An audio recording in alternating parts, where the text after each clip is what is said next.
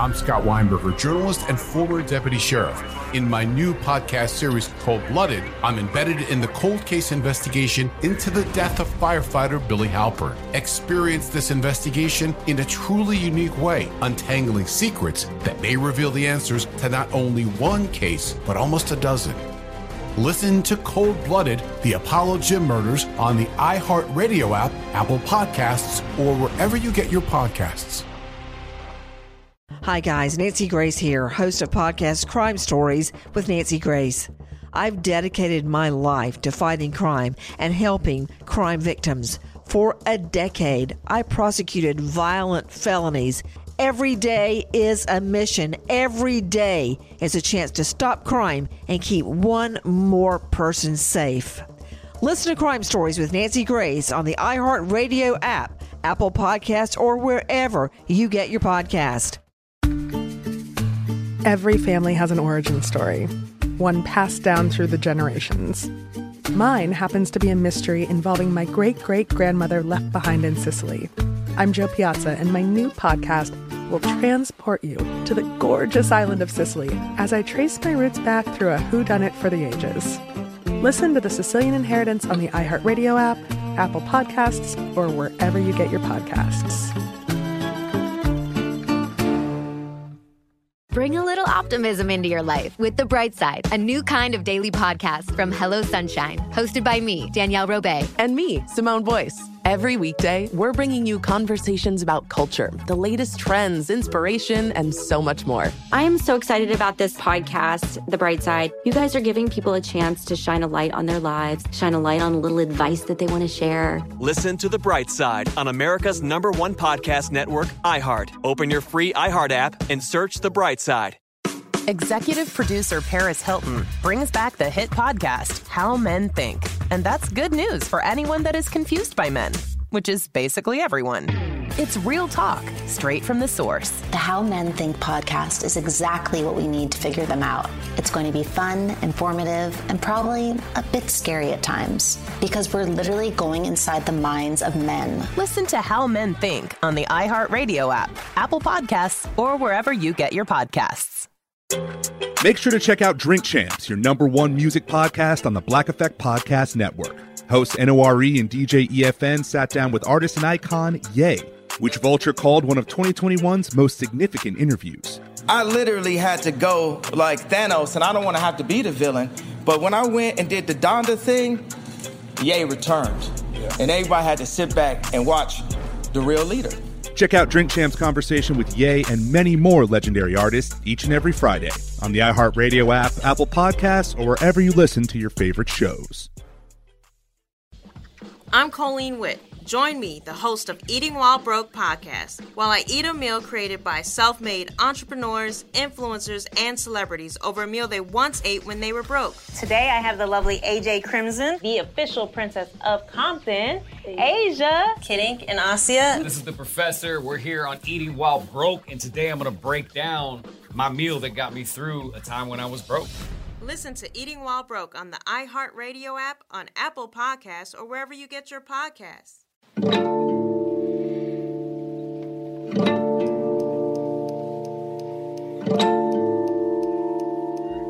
As the sun began to tuck away for winter, so did many Portlanders who'd spent the summer out protesting.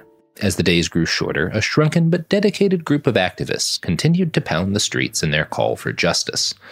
The early days of the protests had been fueled, in part, by the massive lockdown and the layoffs that came with it. As the pandemic wore on, economic collapse contributed to street activism in new ways.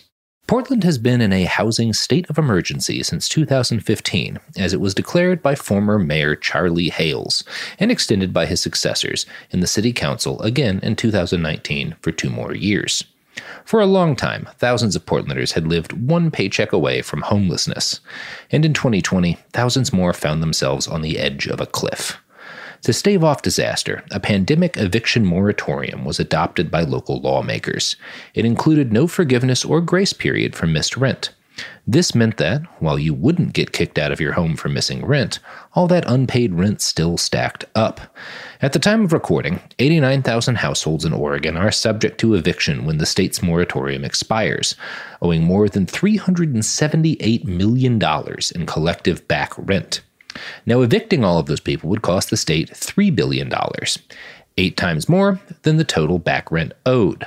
Near the end of 2020, the whole situation wound up coming to a head in the battle over a single property the Red House on North Mississippi Avenue. Coming up next is Elaine. Portland has spent the last decade basking in its image as a liberal playground of bird stickers and locavore foodies. However, this hides the concerted destruction by developers and city planners of Portland's black community in the Albina district during that same time. The area was redlined for blacks, with local government working in concert with real estate agents and banks to guarantee black people virtually had no options to live outside the neighborhood.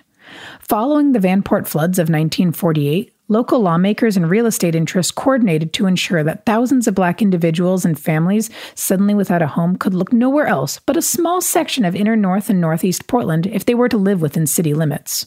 The mostly European immigrant populated neighborhood flipped almost overnight, with many other residents quickly fleeing the area to avoid living near black people.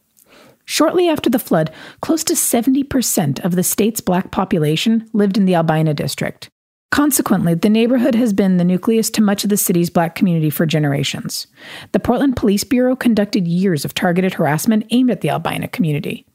Years of blight, systemic disinvestment, and policing have led to a mass exodus of blacks from the central Albina core. Many left to the fringes of the city in search of lower rents as North Northeast Portland suddenly became prime real estate. Quickly, the place so many called home was eroding before their eyes. Here are the snack mamas on the gentrification of Albina and some history of North Northeast Portland. Yeah, it's hard to see here, how North Portland has turned. Like yeah, I said, it's, yeah. it's really hard to watch the change. Sometimes I get really angry. I've always lived here, and it's hard. It really Um, is fucking hard. It's, it's hard to watch. It's upsetting, but Everything looks all nice and fancy, but nobody knows how it got that way. Emanuel Hospital, give me a fucking break. You know what I mean? Like, yeah, it's nice to have a hospital there. It really is. I mean, but you could have cleared the fucking freeway and stuck it right there. I mean, get Moda Center out of there and put a hospital right there. Like, I don't even remember what was there before Moda Center was, but I'm sure probably a shitload it- of homes. You know, and it used to be you know, uh, yeah. the Rose Quarter. They changed There's that a whole industrial area down there. Like, figure it out. You know what I mean? Like, but you're tearing families out of Mhm. homes who live there for. That was like my my son's grandmother. She lived on 33rd and Prescott, right there on the corner. She's like in her late 90s. Yeah. They came and pretty much stole that house from up underneath her. And yeah, and they're always the the blocks with moved all the you know. moved into like a, a hotel like apartment thing and died shortly after that. And it's like it's, it's upsetting when I drive by and see it. And I'm like, God damn, it, I don't drive my car through that house, you know. But it's it's upsetting the way they do things and the way they you know rehome people and the you know. The wounds run deep. In the last decade, homeownership for black Portlanders has fallen, not risen.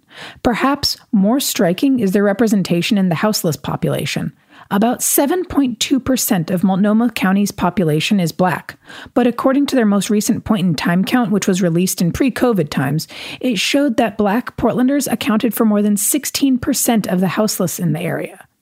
A policy adopted by the city of Portland designed to give residents with historic ties to inner north and northeast helps illustrate how deep the need is. The policy gives first dibs at select new apartments being developed by the Housing Bureau, assists existing homeowners in the area with maintenance, and fosters home ownership opportunities. When applications for the first round of units opened up in 2015, thousands applied to live in the handful of units. More complexes have been built since, and dozens more serve for the home repair and ownership opportunities. But every time applications open, the systems are flooded with people just hoping to make the waitlist. However, for people that qualify, some feel like the program does not go far enough to remediate the damage that was done to the community. The Snack Mamas continue why even that program has problems since it limits the ownership rights of the family that it helps to return. Yeah, I, I entered into this program for um, that Multnomah County did um, for people who lived in North Portland and were kind of pushed out. So I entered that program. I'm just like, this is fucking complete bullshit. You're asking people who have been kicked out of their homes because you guys have great fucking credit to get into this program and to um, be able to buy a home on their own shit, but yet you own the land, they can own the home. Like fuck, go fuck yourselves. I don't. Yeah, that's what it is. They own the fucking. part of that program, They own the like, land. bring people back- Yeah, you like, can't. the- You can't bring do people shit. back they, into the neighborhood. They own that land. You own the home, mind you. When you They move out, wild hair up their ass. they get a piece of that money when you sell your home because they helped you get into there and you know yeah so you can't do any work on the land or or tear the house down and build a new you can't do whatever the fuck you want to do that's their fucking land you know and you're just owning the home on it So it's not actually No. helping people get back yeah no to the neighborhood no any no functional no way. it absolutely isn't That's No, how they like to make it look. land pro- yeah and land so and so like you have choices between um all these little houses or or or little buildings or townhomes or whatever like there was nothing that was over like three two bedrooms i think two or three bedrooms on any of those lists because i've got a family of five you know and i'm just like fuck like none of this shit's here for me like what's what's the deal? Can i build on it? No you can't build anything else on it. What the fuck? You know finding out that that's their property you just own the building for that point being you know and and um yeah i'm just like but all these properties are certain properties you know because it's just what they own that you get to live on. Yeah basically. And i'm just like this is fucking bullshit dude. You know i never made it to my second appointment. I was like fuck out of here. Local activist Regina Rage also spoke on the ongoing gentrification in Portland, in specific relation to a certain red painted house on Mississippi Avenue that was owned by the same black family for more than 50 years. That house would become one of the main focal points in Portland protests. Yeah, um, Mississippi Street is The evidence keeps pouring in. At this point, the facts are undeniable. It's an open and shut case. Monopoly Go is the most fun you can have in a mobile game. Millions of people pass Go every day because this game is always bringing something new to the table. Countless crazy tournaments you can join with your friends as partners or teams. Constantly changing challenges like money sprees or treasure hunts that keep it fresh with new wild mini games. Timed events offering bonuses like massive multipliers or rent frenzies to help you get huge rewards.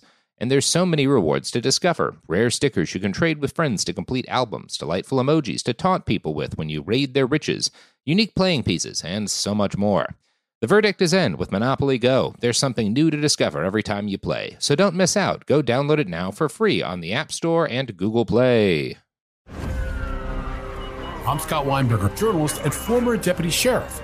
In my new podcast series, Cold Blooded The Apollo Gym Murders, I'm embedded in the cold case investigation into the death of firefighter Billy Halpern. It's just a shame, you know, that they took him from us. Experience this investigation in a truly unique way, knocking on doors, uncovering new evidence, including the DNA of a potential killer.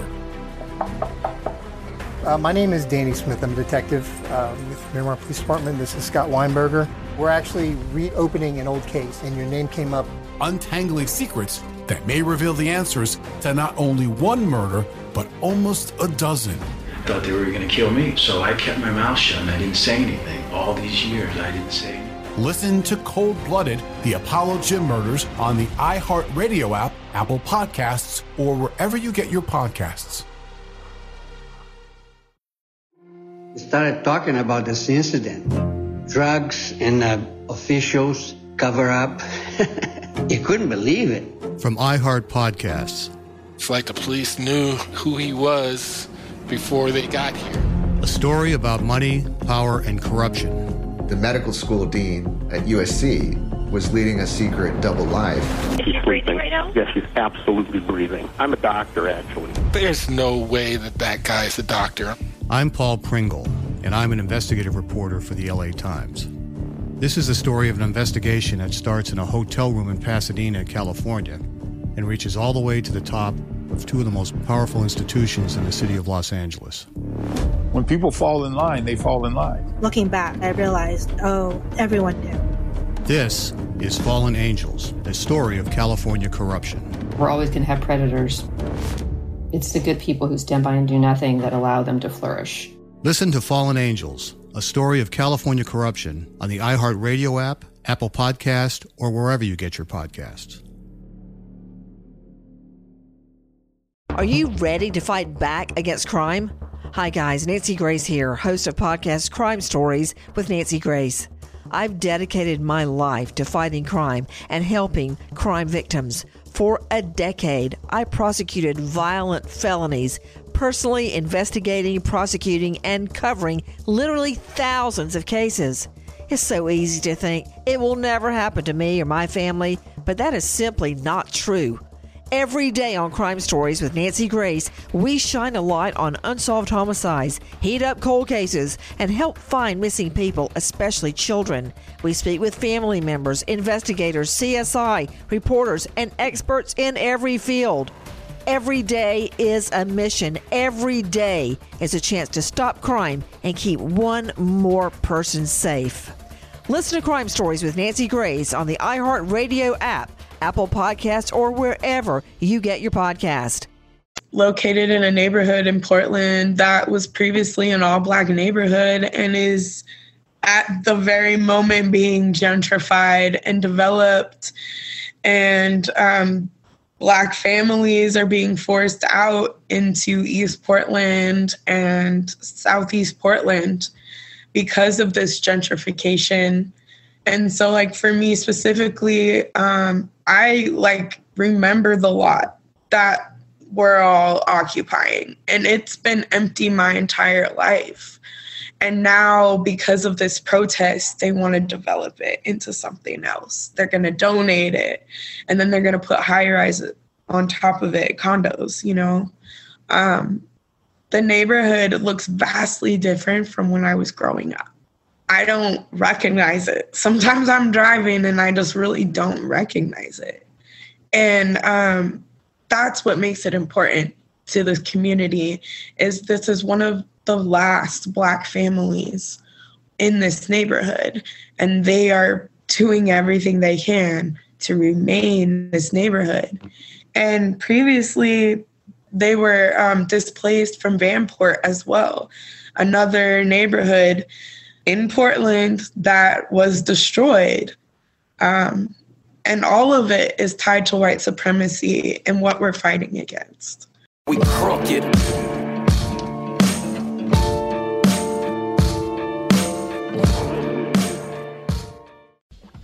I'm Colleen Witt. Join me, the host of Eating While Broke podcast, while I eat a meal created by self made entrepreneurs, influencers, and celebrities over a meal they once ate when they were broke. Today I have the lovely AJ Crimson, the official princess of Compton, Asia, Kid Ink, and Asia. This is the professor. We're here on Eating While Broke, and today I'm going to break down my meal that got me through a time when I was broke.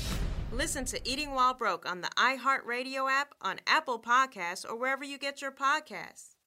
The art world, it is essentially a money laundering business. The best fakes are still hanging on people's walls. You know, they don't even know or suspect that they're fakes. I'm Alec Baldwin, and this is a podcast about deception, greed, and forgery in the art world. You knew the painting was fake. Um. Listen to Art Fraud starting February 1st on the iHeartRadio app, Apple Podcasts, or wherever you get your podcasts.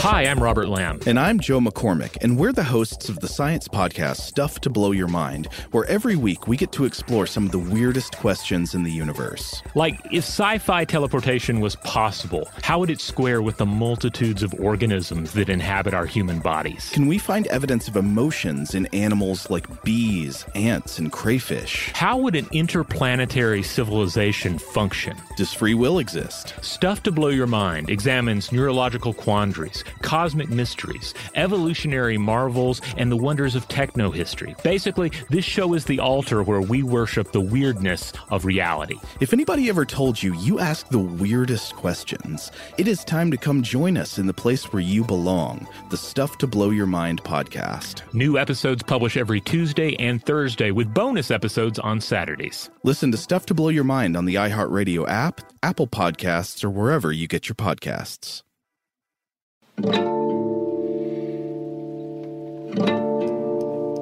Here's Donovan Smith. The Red House on Mississippi has belonged to the Kinney family for over 65 years. William and Pauline Kinney sold their house to their son, William Jr., and his wife in 1995. Their financial dominoes began when the owner's son got into a car accident on a suspended license as a teen in 2002. The driver of the car died, the passenger was injured, and William III was ultimately convicted of a felony. To cover legal fees, the Kinney family took out a balloon loan against the house. The son, William X. Nietzsche, was sentenced to five years, first in juvenile detention before being transitioned to the state prison at 18. Over time, due to interest and expenses piling up, as well as inadequate legal representation, the Kinney family home, now one of the last black owned homes on North Mississippi, ended up in foreclosure. Because the foreclosure process started prior to the pandemic, in September, a judge ruled that the eviction of the Kinneys could proceed despite the eviction moratorium. That month, the Multnomah County Sheriff stormed into the Red House with rifles and evicted four members of the family. After the initial eviction, some Portlanders began gathering around the Red House to support the Kinneys. They decried the forced eviction, especially amidst economic crisis and a pandemic. Some even camped outside the property. And then on December 5th, the Portland Police Bureau and county sheriffs arrived yet again to clear out residents, campers, and render the home on Mississippi Avenue uninhabited. Alissa Azar, an independent Portland journalist, was on the ground when the tide turned against the police eviction team. Red House, wow, where to begin? um, you know, Red House is is like just such a wild story in so many ways. Um, that morning, oh my god, it was like not even nine thirty in the morning, and I was like, holy shit. Like everyone just went like full Paris on PPB. it was not even 10 o'clock in the morning. I was like, what am I witnessing right now? This is wild. But I think that's fucking huge because, you know, for almost 200 days, we've seen people, we've, you know, we've seen activists and protesters play nothing but defense.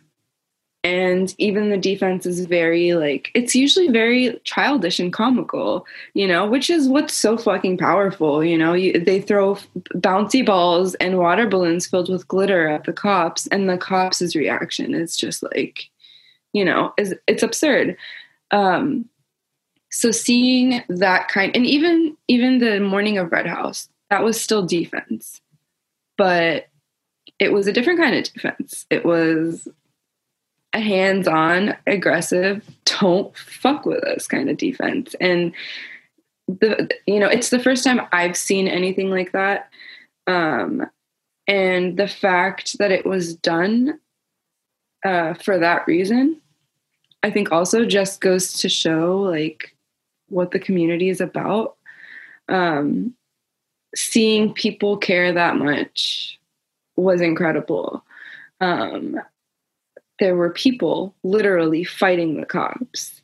And I think this is one of the few, like, literally fighting the cops um, to defend a family that was, you know, they were trying to force out of their home. And um, I think, you know, in general, Red House, but like even like leading up to Red House, there's been, um, I think there's been a lot more like attention and a lot more like care and focus on houselessness. Activist Regina Rage also witnessed the December raid. I was there at five. They called me at four forty-five, and I got there right after. In the morning. Yes, in the morning. Um, initially, it was just me there, um, and then I think by the time daylight hit, and Koya was there, there was maybe like 50 people all like crunched in like this one tiny side yard that the only place we were allowed to be at. And um, at that point, I noticed that white people were allowed to stand in that alleyway, and I wasn't. Every time I stepped in the alleyway, they the police charged at me and threatened to arrest me. And um, I started yelling about how, like, they were blatantly allowing these white people to walk back and forth in this alleyway, but I wasn't. And other people started yelling. And then soon we were all just standing in the street, and the police were rushing us. Um, at one point, they maced us all and um, forced us all back onto the side yard. And then we rushed again. A couple of people got arrested. And they, at one point, decided to pull back, and the sheriffs left first. And as they started to lead, I started running down the hill towards the cop cars, and um, everybody else followed, and it escalated from there. Under a hail of water bottles, rocks, paint balloons, and other random projectiles, police retreated from the area. The cops initially arrived around 5 a.m. and were completely gone by 10:30. In the five hours they were present, at least seven people were arrested. In the hasty retreat, several police cars were damaged, some by projectiles, and one due to an officer crashing his own cruiser into another car. Regina describes what happened next. Um, the police finally left. Um, were chased off, whatever. Um, and we just took down the fence and started building them immediately. Um, yeah. Uh, the police had destroyed all of what we had built at Red House. It was like a weatherproof um, living space for those individuals who were staying there, as well as like an event space. It was like very, very, very nice. And um, they destroyed it. And um, so we took basically all of the broken materials that they created for us and used those to build barricades. And um, when the barricades were up, we um, we organized watch and um, began calling for supplies to be brought in. Like what happened? I do want to add what happened with that barricade was just like organic, an organic response to being attacked by an enemy who literally does not give a fuck about your life. Like Regina and I are both single mothers. You know what I'm saying? Like they're out there gassing single moms. Alissa recounts the mood after the cops were pushed out of the area. Everyone was just kind of like on edge. Like it was a huge celebration, but everybody was like, they're coming back and with force. They just got their asses handed to them. There's absolutely no way they're just gonna, they're, you know, they're just gonna leave. So everyone, everyone was ready and everyone was waiting. And within minutes, you know, barricades started to go up. Um, but they weren't even then like they weren't just like barricades. Um were you at uh pcas or any of the like the really really barricaded nights? And you know those nights were fucking sick. But a lot of the barricades like like they were really cool and they were they served their purpose. But red house i'm talking like reinforced barricades and blockades. Like there were power tools. There was concrete being laid out. Like you know anything you could think of um, and I think, uh, you know, a lot of that comes from practice and, um, you know, you learn what you do wrong by, you know, testing things out. But I think the biggest change was like, it, it was the passion. Hours after the barricades went up, narrowly reelected Portland Mayor Ted Wheeler made a series of tweets decrying the eviction blockade and mischaracterizing the eviction defense as a so called autonomous zone. He said, quote, I'm authorizing the Portland police to use all lawful means to end the illegal occupation on North Mississippi Avenue and to hold those violating our community laws accountable. There will be no autonomous zone in Portland, end quote. Nervous anticipation loomed over everyone the first night inside the barricades. Behind the multiple layers of reinforced barricades and impromptu caltrops, people anxiously waited to see if the police would show up that first night. But slowly morning came and the coast was clear. Over the next few days, the infrastructure grew. Barricades grew more sophisticated. The janky caltrops made of screws and garden hoses were replaced with welded rebar. The food donation area turned into a whole kitchen. And more and more tents were put up in the streets around the Red House. But as time went on and police didn't show, familiar problems arose regarding people acting as security. Here's Regina. And um, I think that white people in this movement often come into it with a white savior complex and take up a lot of space and actually alienate the black people that this movement is about. And that's what happened during the barricade. There were a ton of white, cisgendered people running around, um, behaving crazily, um, acting like cops, to be honest. Multiple people, some of them children, were physically assaulted, put in chokeholds, shot at with paintballs, and kicked out of the Red House eviction defense area for not having permission to use paint by large men acting as self appointed security team. Problems with the protest security occurred in Portland before, the most notable being the truck driver assault, but smaller incidents took place throughout the summer and fall. Armed men running around in tactical gear trying to intimidate people into obedience and in some cases using physical force has the same fundamental issue people critique police for. The same problem of armed security essentially acting as cop is part of what got a black teenager in Seattle's Capitol Hill Occupy protester Chop killed. One phrase spray painted near the Red House was kill the cop in your head, reflecting the protesters' dissatisfaction with this dynamic. When a group of people are attacking children over graffiti, that's basically a, a mini police force, unaccountable armed men in tactical gear. Part of police abolition is confronting policing dynamics found throughout your life, even at anti police protests.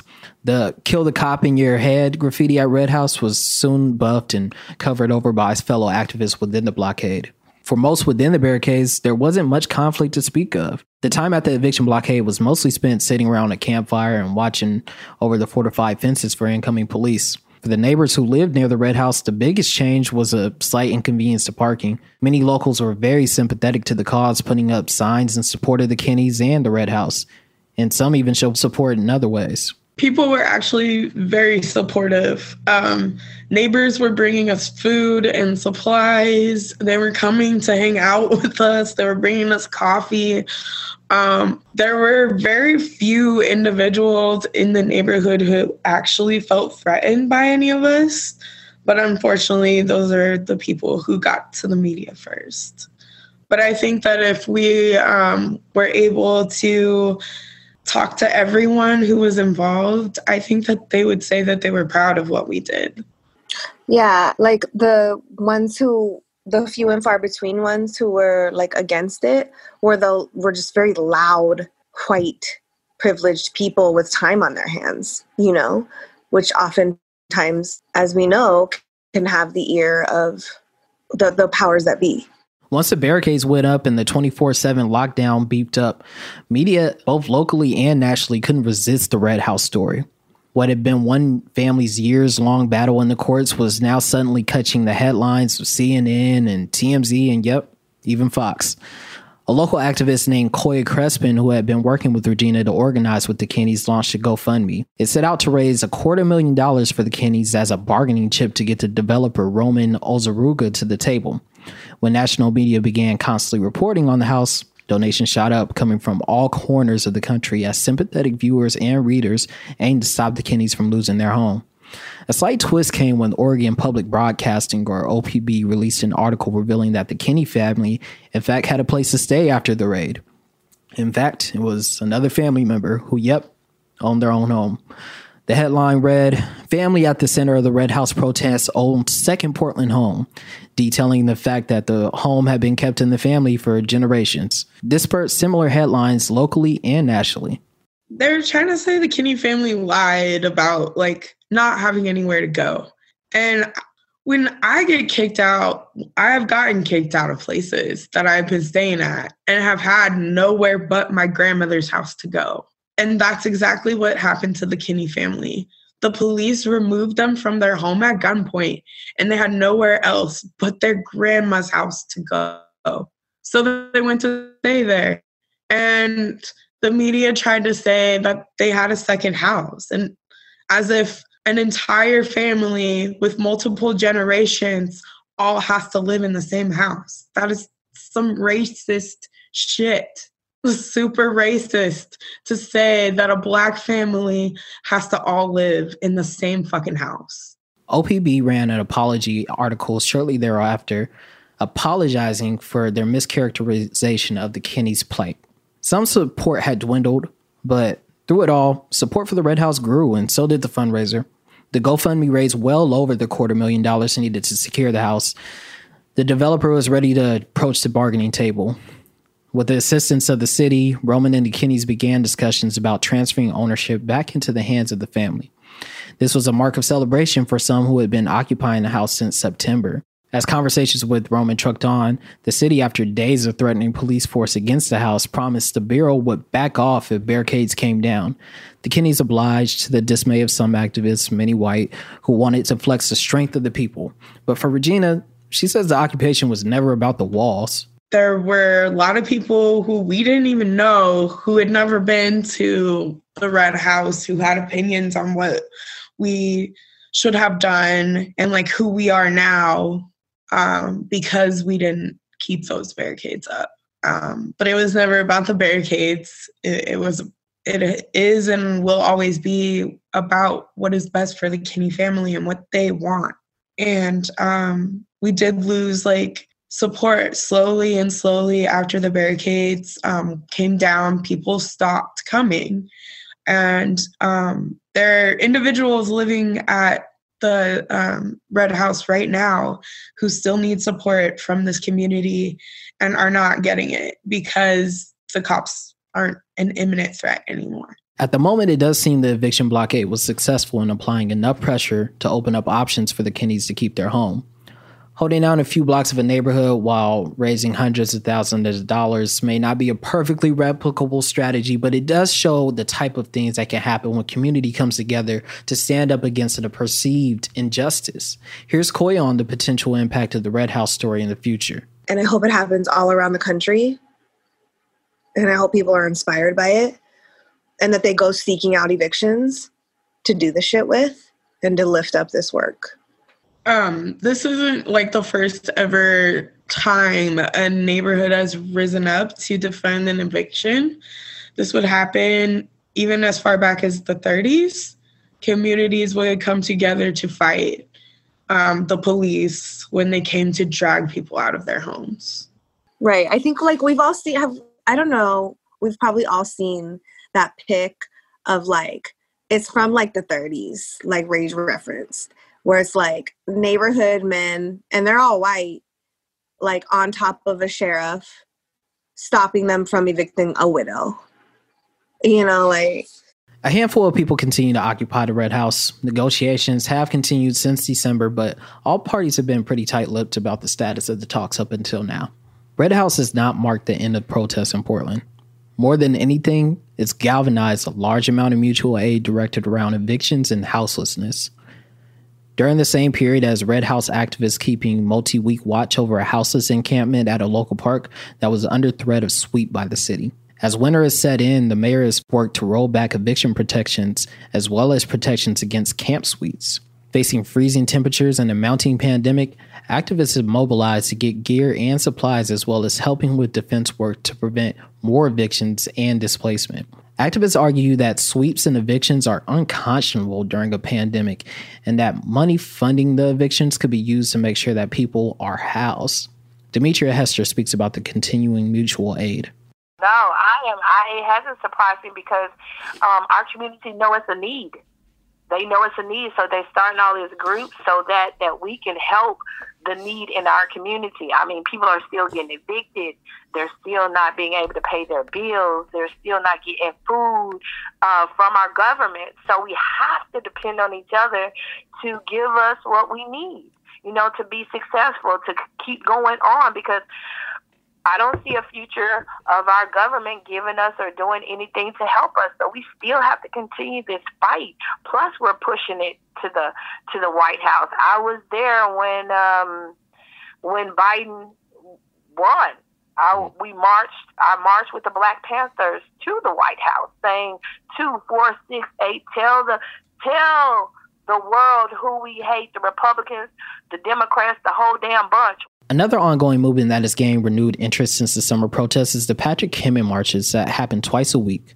Letha Winston has been marching the streets of Portland, at times alone, in the search for justice for her son, Patrick Kimmons. For years, Letha has pleaded for local officials to reopen his case after he was shot and killed by Portland police in late 2018. The calls were met with little action. That was until the George Floyd uprisings. These protests have gave rise to an amended version of the slogan Black Lives Matter, with many beginning to proclaim that all Black Lives Matter. While this phrase was created in part to give more visibility to black LGBTQ people who are experiencing some of the worst harms in the community, it also grew to buck at the idea that those worth honoring or remembering need to somehow be perfect victims. Black and unarmed with no criminal background. When news of Kimmons' case broke, details were scant. He got into a confrontation with two men, shooting and wounding both of them. Police showed up shortly thereafter, and he was shot and killed. It was later revealed by the autopsy that of the 12 bullets police fired at 27 year old Kimmons, nine entered his body. It also showed that some of those shots had gone through his back. After a judge ruled that there was no wrongdoing by the police, the Bureau released footage of the early morning standoff. Organizer Jedi Levy explains the scene here. Basically, like there was like a, a, a minor like argument or scuffle or whatever, and Patrick started running, and um, he didn't know that he was running towards the police, but he was running towards the police and then went to turn into like in between some cars and the cops started shooting him and all the shots went into his back. So um yeah, they shot him in the back and killed him. And uh the cops were not charged. It was basically ruled justifiable homicide and um it wasn't though because they shot him in his back. So during the trial, the rookie cop who fired the fatal shots described himself as doing what he was taught to neutralize the threat. It was enough to vindicate him in the courts, but not in the eyes of Letha. She's been leading regular marches throughout the city since 2018.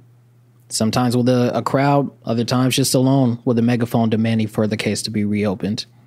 Once the Portland protests began, her fight gained new light Organizers like Jedi have helped grow the fleet of protesters marching alongside Kimmons' mother. He talks about his involvement in the marches here. She did it for well over a year with virtually no help, um, except for one person named Jay, and he still comes to this very day. Like, he's the only person that actually stuck with her throughout this entire time. But um, so she's basically just trying to spread awareness and like talk to Ted Wheeler. It worked. An emotional face to face between her and the mayor was finally scheduled. Ted Wheeler was super sad and was like, I can't believe I haven't done more about this. I'm really, really sorry. He's told her that she's like the strongest speaker, like one of the strongest speakers she's he's ever seen. And he was brought to tears. This nigga was literally crying in the mayor's office. Um so that was great. And what she's trying to what basically we're we're just continuing to put the pressure on uh, the police officers when we go out, and um, really we just want this the next meeting to to come up because the next meeting they're going to sit down and actually review the tapes together. So um, that is what is being done right now, um, and just keeping our fingers crossed that it happens sooner sooner than later. Still, the case hasn't been reopened. Letha continues to march around the city demanding justice for her son, affectionately known as Pat Pat. The marches have continued with increased numbers through all of fall and into winter. During the autumn, faced with increased attacks from far right extremists who would attack Letha's marches with signs and flags declaring that they backed the blue, organizers and activists began using the slogan, Back the Black, for their weekly protests. The continued hate and aggression that these peaceful marches have seen reflected the growing vitriol that was coming from the far right as we moved into the election. And finally, the January violence that rocked the nation. In Washington, D.C. on January 6, thousands of Trump supporters rushed the Capitol building in a last ditch attempt to stop the certification of the presidential election results.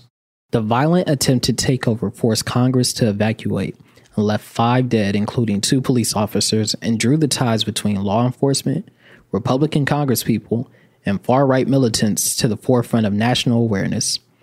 In December, a Stop the Steal rally in Salem, Oregon had similarly breached the state capitol, though the group hadn't reached the chambers of legislature. CCTV footage later showed that the breach in Salem began with a Republican legislator opening the doors to admit the mob. On the 6th of January, a small far right group assembled again and clashed with left wing demonstrators. The group again included both mainstream Republican politicians and extremist figures, including one of the white supremacists convicted in the 1988 murder of Ethiopian grad student Mulugeta Seraw in Portland. Compared to the nation's capital, the Salem rally was limited. No major breaches of the Capitol in Salem occurred. By 3 p.m., the crowd had dispersed. Despite the shakeup, Biden assumed office just over a week later. On his first day in office, Biden signed an executive order halting ICE deportations for 100 days as the administration attempted to overhaul many of Trump's deportation policies. That same day, protesters in Portland gathered at the local ICE headquarters. They didn't want a temporary end to deportations. They wanted a complete disbanding of the 9 11 era agency, who split up scores of families, held small children in cages, and acted in strong concert with the FBI since its inception. This night ended with six arrests and without the sting of tear gas. Days later, another was a different story as feds and riot gear met protesters with cuffs, force, and clouds of gas. The headquarters had, however, become a fixture in the protests, with federal agents regularly deploying CS gas against them. But situated next to the facility was a school, K through 8 public charter, Cottonwood School of Civics and Science. The school regularly was engulfed in tear gas. Dr. Juniper Simonis immediately sprung into action collecting soil samples across the school campus, including its playground, to assess its impacts. While that research continues, Cottonwood didn't wait for their answer. They wanted an immediate end to the use of tear gas by federal agents. Now, the agency hasn't issued any formal response, but it's almost certain that activists will continue returning to the building and call for an end to ICE as weeks roll on. With four years of Biden and Harris at the helm, their election was a welcome reprieve from Trump's heavy handed brand of racist politics, but not an end to the fight against systems of repression.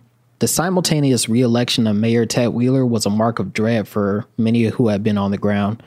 He eked out a win, earning more votes than on ballot challenger Sarah Iannarone, but less than her in total write ins, many which are presumed to have went to Don't Shoot Portland founder Teresa Rayford, who community members launched a write in campaign for after the longtime BLM leader lost her bid for Portland's top seat in the primaries. The results revealed a divide even in Portland politics. Despite the split, it also marked the most racially, gender, and sexually diverse council in the city's history. The new council assumed office this January. Negotiations began between the city and police union that same month. And this time, for the first time ever, the public got a glimpse behind the curtain. After months of protests that put their barrel on headlines across the world, all eyes were on these powerful vanguards of the profession. In the negotiations, tensions remained high as union heads railed against new measures of oversight, discipline, and limits on overtime expenditures. While the Bureau had said they want racial and social justice changes in the police force, many of the proposed changes have been met with critique and resistance. Their current contract with the city expires June 30th this year. As negotiations continue, it remains to be seen what changes will come between the Bureau and the city. The past year has been marked by a number of police involved violence, despite the growing calls for justice. In Vancouver, Washington, a bridge away from Portland, two young black men, Kevin Peterson Jr. and Genoa Davis, have been killed by officers within just a couple months of each other. In the college town of Eugene, Oregon, Muhsin Sharif was shot after police responded to an alleged domestic violence report. Sharif did survive. Meanwhile, amidst the backdrop of the pandemic, the streets of Portland are seeing 30 year highs in gun violence. Economic downturn is leaving the city on edge. White supremacists of all stripes have been emboldened, while cries for justice for black lives have reached feverish new highs. The international cameras are gone now. Protests continue, but in markedly smaller numbers. That nine minute fuse of George Floyd's murder had lit a fire under the country, you know, what surfaced was a renewed urgency to transform a system that has devalued black lives not as an exception, but a fundamental tool and tradition of the society. As the streets have quieted, the urgency for change still remains for those that have been a part of these uprisings. As the resistance begins to take a new face, the question remains what's next?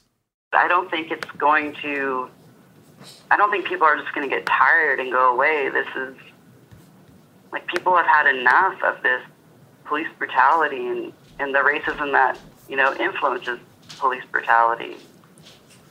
I don't see it going away. I mean, I see it ebbing and flowing. Like you, you know, just it's almost natural for any energy to do that. So we go, you know, we go up with big turnouts and go down with low turnouts, or up with really good morale and then, you know, down in the dumps later. It's just, so I think it's going to keep following that some kind of ebb and flow of change, but I don't think it's going to go away. I don't see how it could go away when the police are continuing to kill unarmed black people. Yeah. They're continue they're continuing to do it. I think it's really telling that as far as I know, not one single Portland police officer has been um, for their actions, and they have done some extremely terrible things that should be disciplined, things that go against their training, things that go against their own policies and procedures, and these things are caught on video. So there is no excuse at all for why they have not been disciplined. People just like become, I don't know, the, the changes become the normative, if that makes sense. Like the way it gets pushed out into the big sea of water, big sea of sea. And then that's what it is. You know, I think like I, I look at Ferguson, uh, so that movement, you know, kind of faded away or whatever. This but I guess election it that just happened, I can't. Yeah, but yeah, in this past election, they just elected one of the activists from their Congress. So that's like, though the movement like faded away, that's like lasting change, and the people there had were radicalized to do these. So it's like, though the movement that's tied to the summer of 2020 may fade away, it's like unless they're going to, you know, remove everybody and all of our experiences and all of our renewed perspectives on life, then you can't really like destroy movement and all. It's natural. I think the it's interesting. There, there's like The evidence keeps pouring in. At this point, the facts are undeniable. It's an open and shut case. Monopoly Go is the most fun you can have in a mobile game. Millions of people pass Go every day because this game is always bringing something new to the table. Countless crazy tournaments you can join with your friends as partners or teams. Constantly changing challenges like money sprees or treasure hunts that keep it fresh with new wild mini games. Timed events offering bonuses like massive multipliers or rent frenzies to help you get huge rewards. And there's so many rewards to discover rare stickers you can trade with friends to complete albums, delightful emojis to taunt people with when you raid their riches, unique playing pieces, and so much more. The verdict is in with Monopoly Go. There's something new to discover every time you play. So don't miss out. Go download it now for free on the App Store and Google Play. I'm Scott Weinberger, journalist and former deputy sheriff. In my new podcast series, Cold Blooded The Apollo Gym Murders, I'm embedded in the cold case investigation into the death of firefighter Billy Halpern. It's just a shame, you know, that they took him from us. Experience this investigation in a truly unique way, knocking on doors, uncovering new evidence, including the DNA of a potential killer. Uh, my name is Danny Smith. I'm a detective uh, with Miramar Police Department. This is Scott Weinberger. We're actually reopening an old case, and your name came up. Untangling secrets that may reveal the answers to not only one murder, but almost a dozen. I thought they were going to kill me, so I kept my mouth shut and I didn't say anything. All these years, I didn't say anything. Listen to Cold Blooded, the Apollo Gym Murders on the iHeartRadio app, Apple Podcasts, or wherever you get your podcasts. We started talking about this incident. Drugs and uh, officials cover up. you couldn't believe it. From iHeart Podcasts. It's like the police knew who he was before they got here. A story about money, power, and corruption. The medical school dean at USC was leading a secret double life. She's breathing right now? Yes, she's absolutely breathing. I'm a doctor, actually. There's no way that that guy's a doctor. I'm Paul Pringle, and I'm an investigative reporter for the LA Times. This is the story of an investigation that starts in a hotel room in Pasadena, California, and reaches all the way to the top of two of the most powerful institutions in the city of Los Angeles. When people fall in line, they fall in line. Looking back, I realized, oh, everyone knew. This is Fallen Angels, a story of California corruption. We're always going to have predators. It's the good people who stand by and do nothing that allow them to flourish. Listen to Fallen Angels, a story of California corruption on the iHeartRadio app, Apple Podcast, or wherever you get your podcasts. Are you ready to fight back against crime? Hi, guys. Nancy Grace here, host of podcast Crime Stories with Nancy Grace. I've dedicated my life to fighting crime and helping crime victims. For a decade, I prosecuted violent felonies, personally investigating, prosecuting, and covering literally thousands of cases. It's so easy to think it will never happen to me or my family, but that is simply not true. Every day on Crime Stories with Nancy Grace, we shine a light on unsolved homicides, heat up cold cases, and help find missing people, especially children. We speak with family members, investigators, CSI, reporters, and experts in every field. Every day is a mission. Every day is a chance to stop crime and keep one more person safe. Listen to Crime Stories with Nancy Grace on the iHeartRadio app, Apple Podcasts, or wherever you get your podcast. Two different. The morale of the city as a whole is very like in limbo. I feel like oftentimes, but because it's like ultimately people who are protesting are ultimately doing it for the right right reasons, and we get like little glimmers of like hope, but then like just today I learned of three black people that were killed in the last week throughout the United States by police, unarmed. So, and then you hear shit like that, and then it it just makes you wonder like why are we even continuing to do this? Like why even keep fighting? This just keeps happening. But I think that um, right now we live in this. I feel like right now we live in this time of questions where we have a lot of questions without answers. But there are years that ask questions and there are years that answer them. I don't think we're in a, in a year right now where we're going to get a lot of answers, and that's okay. I feel like we need to be okay with like sitting in the questions and going through like the mud and going through the puddle, so to speak, in order to get to where we want to go. It's going to take time because the system is taking years to um, to build into what it is right now. And so it's just going to take time. So i think the morale of the city limbos because you have a bunch of you know the the the white neoliberals who just want to go back to normal but normal was killing us so we're not going to do that. And then you have our side which is like we're feeling we're getting pulled in all kinds of directions. We're feeling inspiration and then we're feeling discouragement because we keep seeing the same shit happen but ultimately um, mutual aid really is the way of the future. And I think that these mutual aid groups and networks that we're forming right now are really the genesis of what it's going to look like for humanity to live in a world without dependence on the state and without needing or feeling like we the police are going to keep us safe when they've proven so many times that we don't um so i personally am excited about the future because I'm witnessing like the uh yeah, really just the genesis of what of the world that I would like to live in. Um but obviously, you know, it's the whole two steps forward, one step back thing that we that we have to deal with as well. So, I'm looking forward to how things are going. I'm just hoping that more people can really open their eyes to um how they're how being complicit to the system is literally murdering people that look like me and Donovan, and that we need to stop it. There's too many people who are still sleeping. Um, that's a big reason why I think we were doing that thing at RCJ was to wake up this side of this the river, like march through the neighborhoods, wake people up, let them know that we're here. There's a ton of us, and that they need to be on our side because ultimately, when when we are free, when Black people are free, everybody's going to be free because black liberation is human liberation at the end of the day.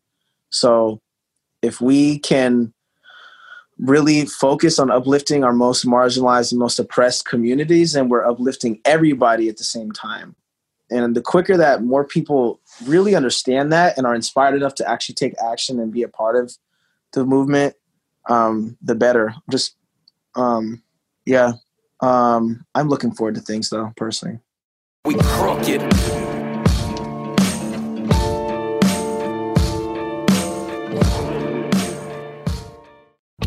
Your New Year's resolution to be more productive with the Before Breakfast podcast. In each bite sized daily episode, time management and productivity expert Laura Vanderkam teaches you how to make the most of your time, both at work and at home. These are the practical suggestions you need to get more done with your day. Just as lifting weights keeps our bodies strong as we age, learning new skills is the mental equivalent of pumping iron. Listen to Before Breakfast wherever you get your podcasts.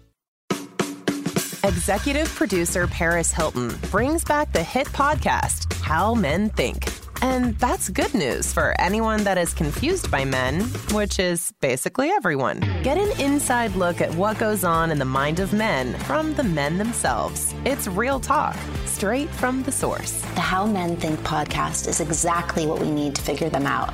It's going to be fun, informative, and probably a bit scary at times because we're literally going inside the minds of men. As much as we like to think all men are the same, they're actually very different. Each week, a celebrity guest host provides honest advice in his area of expertise. When I agreed to do this reboot, I had a few conditions no sugarcoating, no mind games, and absolutely no mansplaining. Men are hard enough to understand without the mind games. Listen to How Men Think on the iHeartRadio app, Apple Podcasts, or wherever you get your podcasts. This is Roxane Gay, host of the Roxane Gay Agenda, the bad feminist podcast of your dreams. Now, what is the Roxane Gay Agenda, you might ask? Well, it's a podcast where I'm going to speak my mind about what's on my mind, and that could be anything. Every week, I will be in conversation with an interesting person who has something to say. We're going to talk about feminism, race, writing in books and art, food, pop culture, and yes, politics. I start each show with a recommendation. Really, I'm just going to share with you a movie or a book or maybe some music or a comedy set, something that I really want you to be aware of and maybe engage with as well. Listen to the Luminary Original Podcast, The Roxane Gay Agenda, the Bad Feminist Podcast of Your Dreams, every Tuesday on the iHeartRadio app, Apple Podcasts, or wherever you get your podcasts.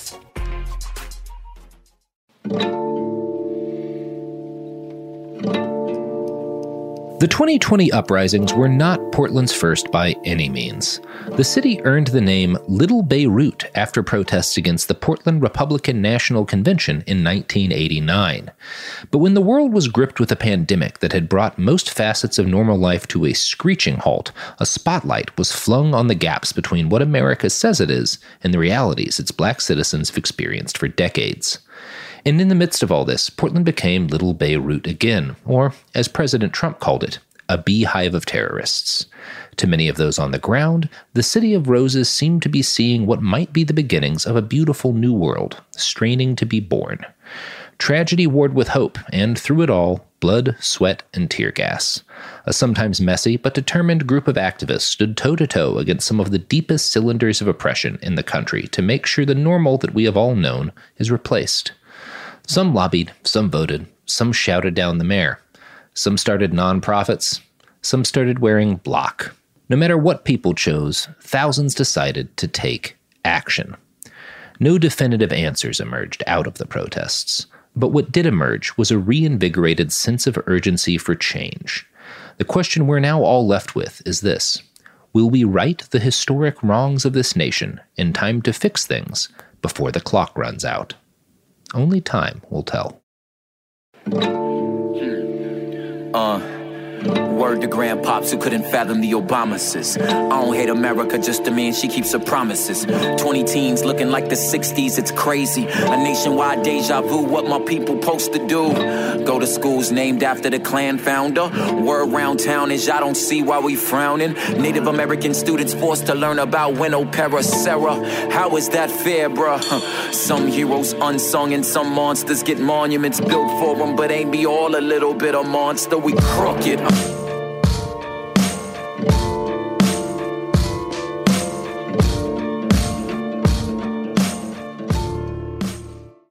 From Cavalry Audio comes the new true crime podcast, The Shadow Girls.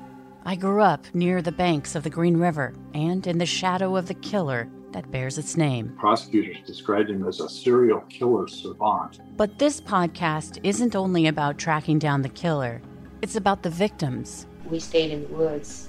He always liked to go to the woods. Listen to The Shadow Girls on the iHeartRadio app, on Apple Podcasts, or wherever you get your podcasts. Executive producer Paris Hilton brings back the hit podcast, How Men Think. And that's good news for anyone that is confused by men, which is basically everyone. It's real talk, straight from the source. The How Men Think podcast is exactly what we need to figure them out. It's going to be fun, informative, and probably a bit scary at times because we're literally going inside the minds of men. Listen to How Men Think on the iHeartRadio app, Apple Podcasts, or wherever you get your podcasts. Look through your children's eyes, and you will discover the true magic of a forest.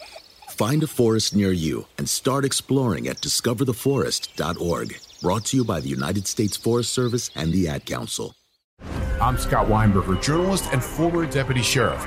In my new podcast series, Cold Blooded, I'm embedded in the cold case investigation into the death of firefighter Billy Halpern. Experience this investigation in a truly unique way, untangling secrets that may reveal the answers to not only one case, but almost a dozen. Listen to Cold Blooded, the Apollo Gym Murders on the iHeartRadio app, Apple Podcasts, or wherever you get your podcasts. Hi, guys. Nancy Grace here, host of podcast Crime Stories with Nancy Grace. I've dedicated my life to fighting crime and helping crime victims. For a decade, I prosecuted violent felonies. Every day is a mission. Every day is a chance to stop crime and keep one more person safe. Listen to Crime Stories with Nancy Grace on the iHeartRadio app, Apple Podcasts, or wherever you get your podcast. My whole life, I've been told this one story about my family, about how my great great grandmother was killed by the mafia back in Sicily. I was never sure if it was true, so I decided to find out. And even though my Uncle Jimmy told me I'd only be making the vendetta worse, I'm going to Sicily anyway. Come to Italy with me to solve this 100 year old murder mystery.